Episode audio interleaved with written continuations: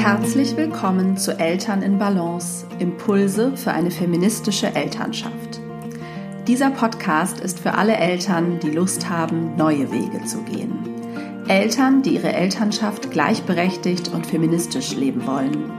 Eltern, die wirklich gemeinsam Vereinbarkeit gestalten und zusammen die Verantwortung für alle Arbeiten innerhalb des Paar- und Familienlebens übernehmen möchten. Hier gibt es jeden Dienstag Gedanken und Gesprächsanstöße für eine Elternschaft in Balance.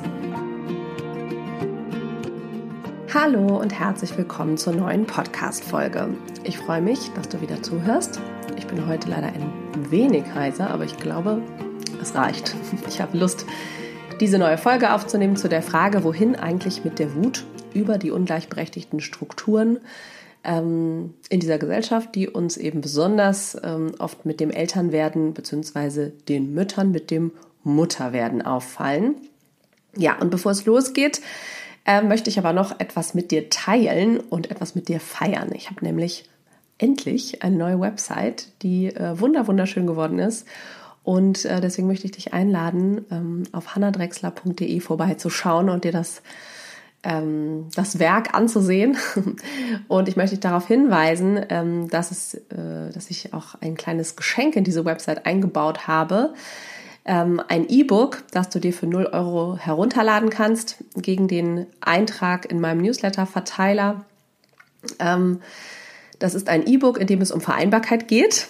Das ist der sogenannte Vereinbarkeitskompass, eine Reflexionsübung aus dem Coaching zum Thema Vereinbarkeit, mit der du dir Klarheit verschaffen kannst, in welchem Lebensbereich es eigentlich für dich gerade am wenigsten Balance besteht oder wo es vielleicht sozusagen wo es sich lohnt anzufangen, wenn du das Gefühl hast, irgendwie ist vieles gut, aber auch einiges ganz schön durcheinander und du möchtest eigentlich ja mehr Balance für dich und deinen Alltag finden. Das ist eine Reflexionsübung, die kann man auch sehr gut gemeinsam mit dem Partner, der Partnerin machen und auch gemeinsam darüber sprechen, was ist das jeweilige Ergebnis sozusagen der Übung, was sagt das über uns gemeinsam aus, also wo möchten wir vielleicht gemeinsam was verändern, in welchem Bereich erleben wir jeweils eher Unzufriedenheit. Und das Ganze ist eingeleitet auch mit ein paar Worten, noch ein bisschen Text zum Thema Vereinbarkeit, ein paar Anregungen, ein bisschen Inspiration. Ja, ich freue mich, wenn du Lust hast, dir das anzuschauen. Also ich verlinke dir die neue Website in den Shownotes, hannadrechsler.de, und es gibt auch einen Link direkt zum Vereinbarkeitskompass. Auch den verlinke ich in den Shownotes. Ja, und dann würde ich sagen, geht es los mit der neuen Folge. Ja, ich habe neulich bei Instagram einen kleinen Impuls geteilt und gesagt, dass der Partner in der Regel nicht die geeignete Adresse ist, um die gesamte Wut und den Ärger über die Ungleichberechtigung, die man als Mutter so erleben kann, abzubekommen. Und ja, daraufhin habe ich von euch sehr viel Feedback und Fragen bekommen und ich will diese Podcast-Folge nochmal nutzen, dieses Thema ein bisschen auszuweiten und genauer zu erklären, weil ich es für sehr wichtig halte, weil es etwas, was ich sehr viel beobachte in Einzelcoachings, aber auch in Paarcoachings natürlich. Und mir es ja darum geht, dabei zu unterstützen, als Eltern einen gemeinsamen Weg trotz dieser widrigen Umstände sozusagen zu finden und ja, einen Weg zu finden, der in Verbindung geschieht und sich sozusagen als Paar über diese Umstände des Elternseins und die Herausforderung des Elternseins nicht zu verlieren. Genau, und das ist herausfordernd, auch wegen der Umstände, und es ist absolut wichtig, die Strukturen dahinter eben anzuerkennen und zu verstehen. Also, dass das eben kein individuelles Problem ist, die Ungerechtigkeit, die oft erlebt wird über ein Missverhältnis von der Verteilung der Haus- und Care-Arbeit, der Verteilung der Erwerbsarbeit, verschiedenste Ungerechtigkeiten, die man so erlebt, eine Ungleichverteilung der Mental Load und so weiter und so fort, worüber ich hier schon viel gesprochen habe. Genau, also wir sind nicht gleichberechtigt. Dazu empfehle ich auch gerne die Folge mit Alexandra Zukunow und ihr Buch. Wir sind doch längst gleichberechtigt, wo sie sozusagen Bullshit-Sätze zu diesem Thema zerlegt und im Grunde nochmal belegt, dass wir als Männer und Frauen und vor allen Dingen als Mütter und Väter in dieser Gesellschaft eben nicht gleichberechtigt sind. Und ja, darüber brauchen wir, glaube ich, nicht streiten. Das ist so, das können wir eben belegen. Und es ist aber eben schwer, das auf individueller Ebene eben auch auszuhalten oder zu gucken, wie können wir da gegensteuern. Und einmal ist es die Voraussetzung, das eben anzuerkennen und zu sehen, es gibt diese ungleichen Strukturen und wir können da privat gegensteuern. Wir können dieses Gesamtdilemma aber nicht privat lösen. Also dafür braucht es gesellschaftliche Maßnahmen, Veränderungen größerer Art, Rahmenbedingungen, die es Familien wesentlich leichter machen würden, Elternschaft gleichberechtigt zu leben. Das können wir nur bedingt privat lösen und insofern auch nur bedingt auf individueller Ebene lösen. Und wenn wir eben den Partner mit unserer ganzen Wut dazu konfrontieren, dann ist da oft auch so eine Unterstellung drin, er könnte das jetzt, also da müssen wir jetzt mal sehr wahrscheinlich, also gehe ich von in der Regel wahrscheinlich heterosexuellen Paaren aus, genau, also wo sozusagen diese Unterstellung entsteht, er könnte das irgendwie was verändern und dann wäre doch alles gut. Und das ist eben nur bedingt so. Ja, es gibt eben gesamtgesellschaftlich gesehen viele Quellen, aus denen man sozusagen diese Ungleichberechtigung spüren kann, die Benachteiligung spüren kann als Mutter. Allem voran eben auch dem Phänomen geschuldet, dass Care-Arbeit gesamtgesellschaftlich eben nicht wirklich wertgeschätzt wird. Was auch bedeutet, dass wir es oft selbst nicht wertschätzen und uns selbst nicht anerkennen für die Arbeit, die wir da leisten. Und es ist natürlich so, dass Mütter, Frauen, aber besonders Mütter auch am Arbeitsmarkt strukturell benachteiligt und diskriminiert sind. Väter auch manchmal, aber Mütter doch viel, viel mehr. Und das ist natürlich auch eine Quelle für Unzufriedenheit. Also es ist mir nochmal wichtig zu sagen, dass eben nicht nur die private Ungleichverteilung der gesamten Familienarbeit dieses Gefühl der Ungleichberechtigung auslöst. Dann gibt es natürlich auch noch andere Erlebnisse, die man im Leben haben kann und Reaktionen zum Beispiel, die man auch bekommt als Mutter oder als werdende Mutter, Urteile, die andere sich erlauben, über das eigene Leben zu fällen. Ne? Das passiert Müttern einfach viel, viel mehr als Vätern. Und all das summiert sich halt zusammen, ja auch zu diesem Ungerechtigkeitsgefühl. Und wenn man dann privat versucht, was anders zu machen, was neu zu verteilen oder überhaupt dieses Thema anzusprechen, dann entlädt sich dabei eben oft sehr viel Ärger und Wut. Und darauf will ich einfach gerne aufmerksam machen, dass das oft unförderlich ist. Und wichtig ist, sich da zu sortieren und zu gucken, was gehört hier eigentlich wohin. Ja, also was passiert da genau? Ich schildere das mal so ein bisschen allgemeingültig, wie ich es oft höre oder erlebe. Also klassischerweise benennt sie, die Mutter, die Ungerechtigkeit, die sie erlebt. Ne? Sie erkennt es dann auch erst für sich selbst, trägt dieses Gefühl, was damit einhergeht, auch erstmal vielleicht eine Weile mit sich rum, beobachtet sozusagen sich selbst, den Alltag, beobachtet den Partner, und wird da vielleicht auch immer ärgerlicher.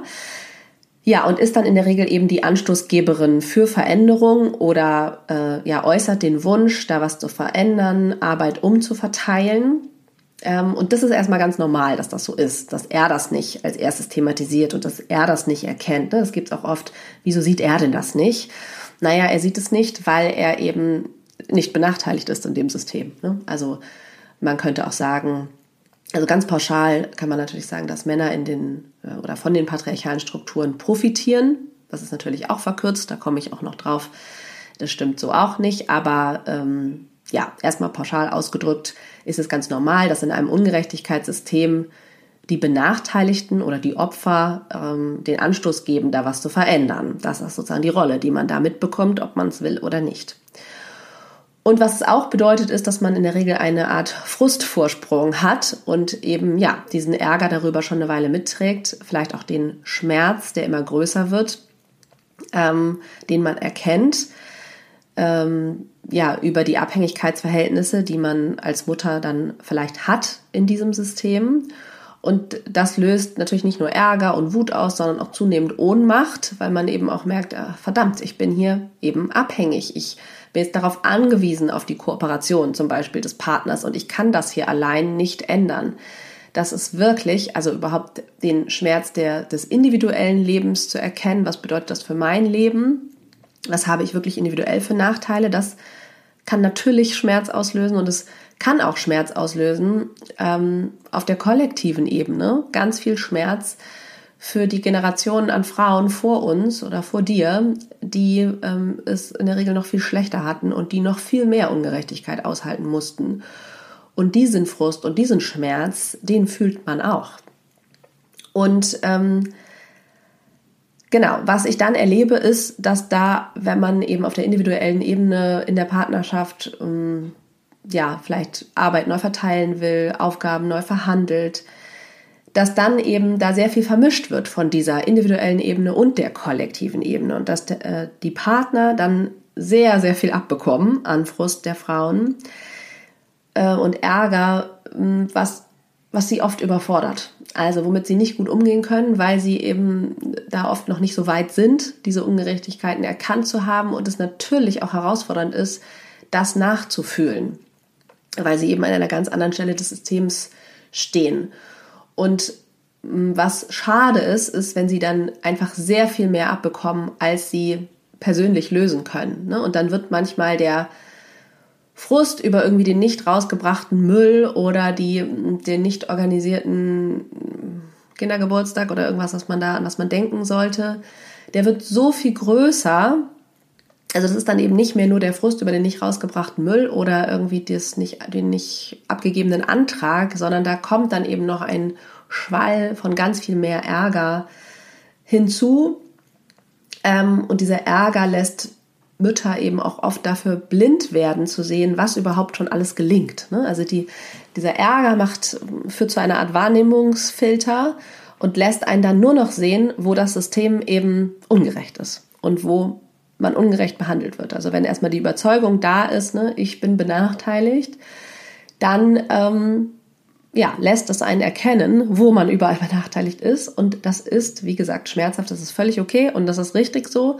Und dieser Ärger und Frust muss raus, aber eben womöglich nicht nur beim Partner. Und das ist eben das Dilemma, was ich beobachte, dass dann dieser Filter entsteht und der Mann oder der Partner dann eben manchmal gar keine Chance mehr hat, da irgendwas zu verändern, weil er im Grunde dann nur noch alles falsch machen kann, weil sozusagen sich ein Gedanke etabliert hat, wie, wir sind nicht gleichberechtigt, und oder sowas wie, er bemüht sich gar nicht, er interessiert sich nicht für mich, und dann wird alles darauf bezogen, und das ist dann eine ziemlich unschöne Abwärtsspirale, die eben nicht zu der Verbindung führt, die sich die meisten dann doch wünschen. Ja. Was also dagegen tun? Ja, als allererstes möchte ich sagen, dass es natürlich wichtig ist, mit dem Partner darüber ins Gespräch zu kommen und diesen Ärger auch nicht zu verbergen. Ich glaube, es braucht aber mehr als nur den Austausch mit dem Partner. Es braucht auf jeden Fall Austausch unter Frauen, weil nur Frauen und Mütter das wirklich nachfühlen können. Und bevor man in Veränderung gehen kann, muss man erstmal anerkennen, was ist, und den Schmerz über das, was ist, eben auch zulassen und Raum und Austausch dafür finden.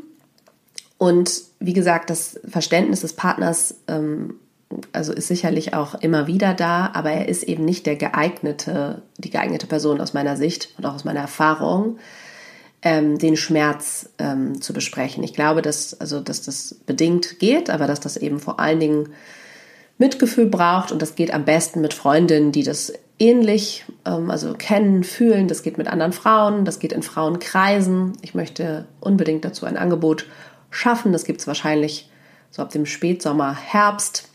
Ich habe letztes Jahr ja schon mal den Mama in Balance Circle angeboten. Ja, es wird wieder ein Circle-Format sein, was online stattfindet, was eine Mischung wird aus Wissensvermittlung über Patriarchatsgeschichte, über die Vorgeschichte des Patriarchats, über die Folgen all dessen, über Themen, die Mütter beschäftigen, die Prägung des Mutterbildes, der Perfektionismus, das schlechte Gewissen, also wie kann ich damit umgehen. Genau, da wird es sozusagen Wissensvermittlung geben, Reflexionsübungen und Austausch. Und wenn dich sowas interessiert, dann abonniere unbedingt meinen Newsletter. Dann wirst du früher oder später darüber informiert, wenn es dieses Angebot gibt. Und es gibt natürlich auch viele andere Frauenkreise und Orte, ja, an denen man sowas vielleicht thematisieren kann. Und wie gesagt, das möchte ich eingehend nochmal sagen. Sucht euch Räume, wo ihr ja, über euren Frust sprechen könnt. Das könnt ihr, wie gesagt, mal mit dem Partner tun, aber der wird nicht immer, es wird nicht immer geeignet sein, das alles aufzufangen. So, genau, also, wie gehen wir damit um? Sucht euch als allererstes Räume im Austausch mit anderen Frauen und Müttern. Das wäre meine erste Empfehlung. Und dann kommt natürlich auch mit eurem Partner darüber ins Gespräch. Das ist aber meistens eher der zweite Schritt oder vielleicht der parallele Schritt, und teilt eben eure Perspektive, ne? Also es ist wichtig, ja, in den Perspektivwechsel zu kommen, ein Verständnis für beide Positionen sozusagen zu entwickeln, das, wie es deinem Partner in diesem System geht und wie es dir geht. Und ja, dieser Austausch, der braucht Zeit. Das wäre mein zweiter Punkt. Also gebt euch gegenseitig auch auf jeden Fall Zeit und erinnert euch, dass ihr eben diesen emotionalen Vorsprung habt. Ihr habt euch vielleicht schon länger mit diesen Ungerechtigkeiten zum Beispiel beschäftigt, mit den Folgen, und ihr habt da eben einen emotionalen Vorsprung, und deswegen ist es für euch auch dringlicher, in dem System was zu verändern, als für euren Partner. Und in der Regel brauchen die ein bisschen Zeit, das zu erkennen und auch zu verstehen, worum es euch genau geht. Und das ist auch ganz normal in diesem, ja, in Ungerechtigkeitssystem, ne? Dass sozusagen, wie gesagt, die Opfer thematisieren es zuerst. Und ich will jetzt gar nicht Täter sagen, weil die Partner sind nicht die Täter, sondern vielleicht indirekt Profiteure des Systems, ne? Ohne das System begründet zu haben. Ja, die müssen das erstmal hinterherkommen, sozusagen. Die haben ja nicht so die Notwendigkeit, da was zu verändern. Und es hilft aber halt niemanden und nicht eurer Beziehung und auch nicht eurer Verbindung in der Beziehung, wenn ihr eure Beziehung da sozusagen durch euren Ärger zerstören lasst oder beschädigen lasst. Ja, weil dieser Ärger eben eher auf das Gesamtsystem eigentlich ist, ne? Und dieser kollektive Schmerz ist und gar nicht der Ärger, der nur durch den Partner oder irgendein Verhalten des Partners entsteht. Das ist echt eine Aufgabe, da fein zu differenzieren. Und es ist eine große Aufgabe, ja, in diesem ganzen Prozess in Verbindung zu bleiben. Aber wie gesagt, reicht euren Ärger bitte nicht 1:1 weiter. Ja, und um das eben nicht zu tun, kann es auch nochmal helfen, das wäre mein dritter Punkt, zu erkennen, dass ihr beide Opfer des Systems seid.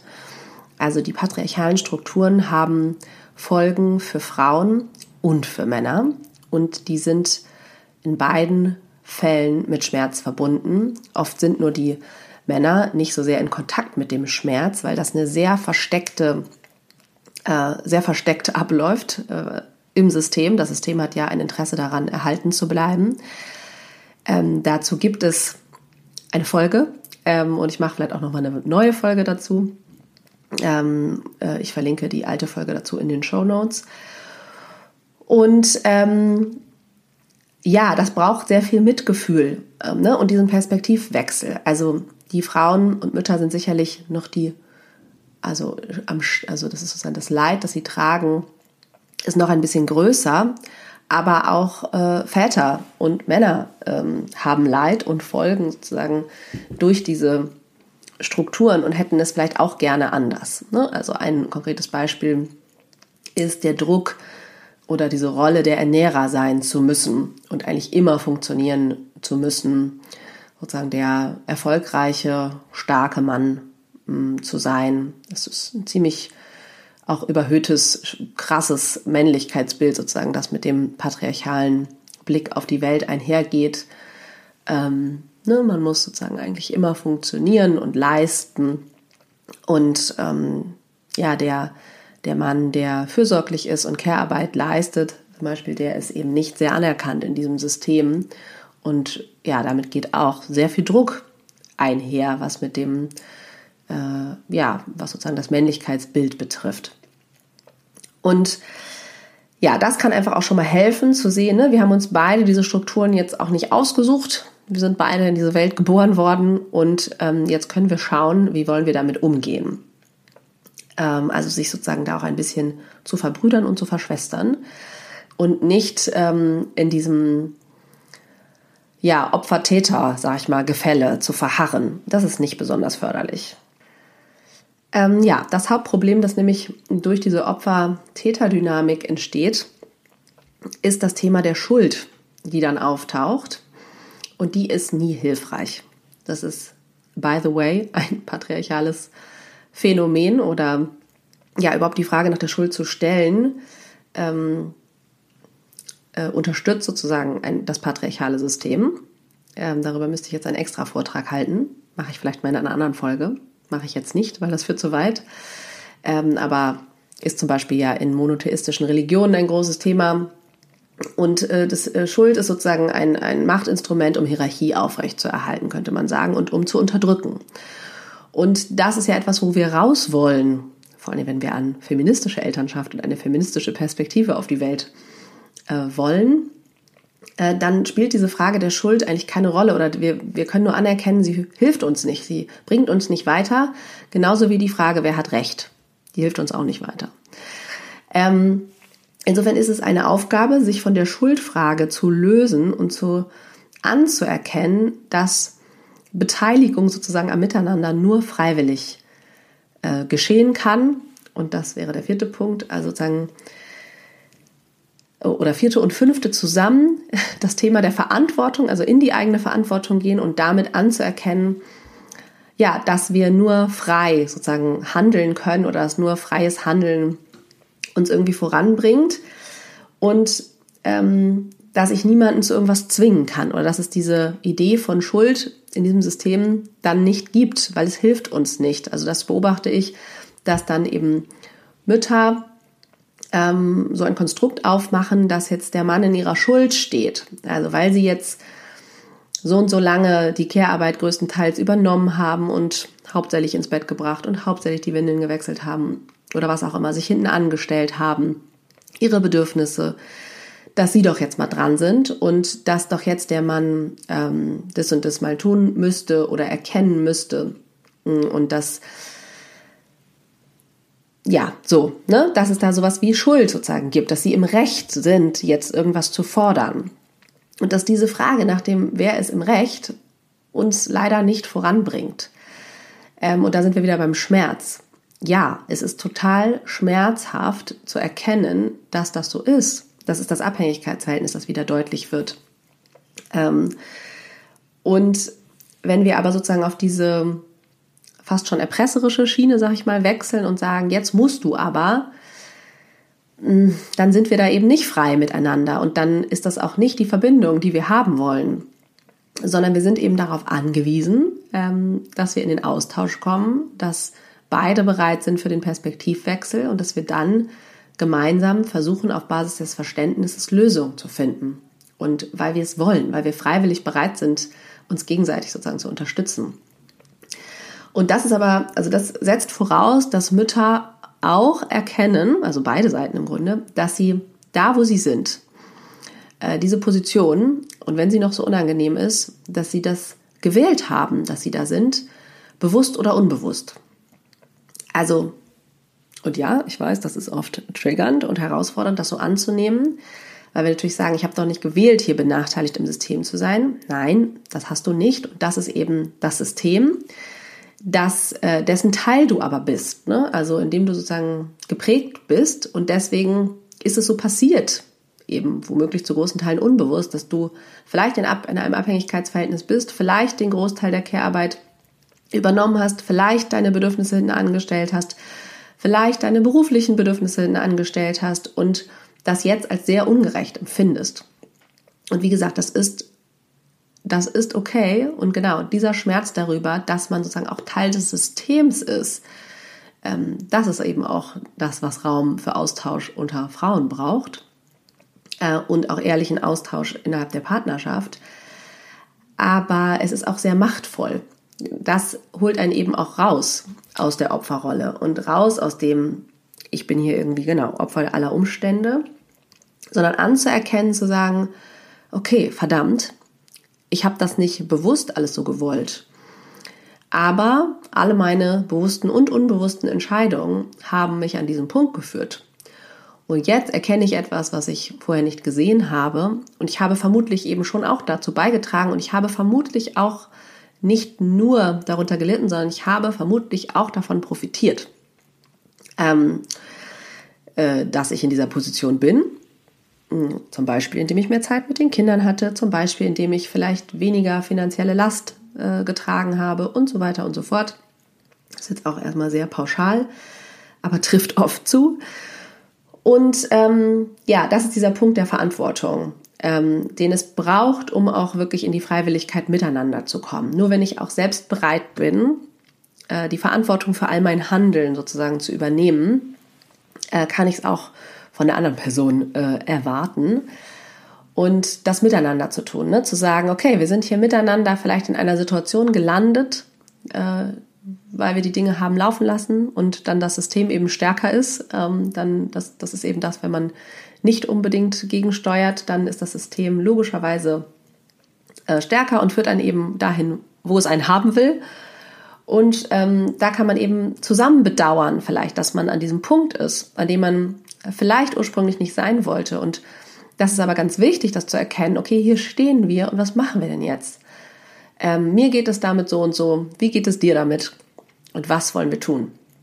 Das ist eine viel, viel kraftvollere Position für Veränderung, als sozusagen sofort sich in die Vorwürfe zu verstricken und in den Ärger. Und das führt in der Regel zu weiterer Lähmung und vor allen Dingen zu einer Spaltung, also keiner Verbindung, sondern einer Trennung. Und daraus ist man eben miteinander auch eher geschwächt und Veränderung wird nicht so leicht möglich sein. Ja, ich hoffe, das hat dir geholfen, diese Perspektive mal einzunehmen und angeregt darüber nachzudenken, wie du dich sozusagen in diesem gesamten Gefüge positionieren möchtest. Schreib mir gern an hallo@hannadrechsler.de, wenn du mir Feedback geben willst zu diesem Podcast. Bewerte diesen Podcast sehr, sehr gerne bei iTunes. Schreib eine kurze Referenz.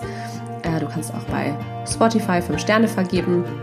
Du kannst, wenn du selbst kein iTunes hast, das auch mal am Handy eines Freundes, einer Freundin machen oder das browserbasiert Feedback geben, das geht auch. Du kannst den Podcast unbedingt abonnieren und mit anderen Eltern teilen. So unterstützt du meine Arbeit, die hier reinfließt. Und teile auch gerne den Post zur Folge bei Instagram. Teil, wo du diesen Podcast hörst und was du daraus mitnimmst. Und ansonsten wünsche ich dir noch eine schöne Woche. Ein gutes Gespräch mit deinem Partner, deiner Partnerin über dieses Thema und freue mich, wenn du nächste Woche wieder zuhörst. Alles Liebe!